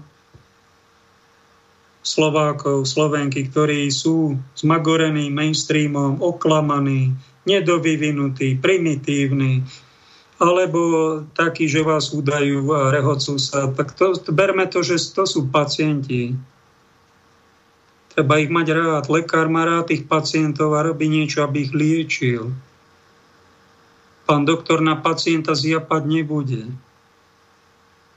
On rozmýšľa, ako ti pomôcť. Mám tu nejaké prostriedky, nejaké lieky, akú terapiu ti poskytnú, takto by sa mal ten starší človek, zrelší, múdrejší, pozerať na tých mladších, na tých nevyzretejších, necharakternejších, pomílených, ako na pacientov, ktorí potrebujú pomoc. A jedna z takých vied, ktorú vám tu opakujem, snáď sa vám to zíde, že tí, ktorí vám ubližujú, oni vás prosia o pomoc. Nie dospelo, nie normálne, nie inteligentne. Oni kopú do vás preto, že prosia vás o pomoc. Preto do vás kopú, aby ste si ich všimli, aby ste sa im venovali, aby ste použili niečo zo svojej, teraz snáď troška väčšej inteligencie, väčšej morálky, nejakej krajšej viery, ako oni majú a nejako im pomôžeme navzájom. Keď e, takto budeme brať ten život, ušetríme sa mnohých stresov, ušetríme sa nepokoja, nebudeme na takých druhých vysielať lás, nelásku, ale tá láska ako vlastne k nepriateľovi je, znamená snažiť sa porozumieť aj toho svojho protivníka, že mi bol na niečo daný a my keď budeme nadávať na pána premiéra, nadávať preklína, čo je tu úplne bežné, a veriaci ľudia, milióny nadávok je tu denne na vládu, no tak čo tá vláda robí? No tak ona sa bojí, že bude mať do životie, tak bude to len pritvrdzovať a bude a nám tu len komplikovať život. Cesta vedie k tomu, čo tam tá jedna sestra v nejakom zbore, nie katolíckom, možno baptistickom. Modlíme sa za Matoviča, páne, oslov ho, zmiluj sa, šambala bamba, bambala bamba a pomodli, páne, aby mal dobrých radcov a vysielať mu dobro. Keby sme to všetci robili. Katolíci sa celý deň modlili, rúženec 24 hodín. A na druhý deň pána premiéra zrazu napadlo, že nejaký sputnik, ktorý ho dotedy aj nenapadol. No pozrite, to je účinok aj modlitieb, aj dobrých myšlienok. Vysielajme dobro, len to nás nikto neučí, však na to není čas. Není čas. No tak ale není čas potom my pacienta neliečíme, tak potom si ho asi zaslúžime. No. Čo vám na to poviem? Ďakujem vám pekne za pozornosť, blíži sa nám záver. Ak tam máme pán technik v režii, ešte púzme nejakú, hoci je 8 doba, nejakú melódiu na záver.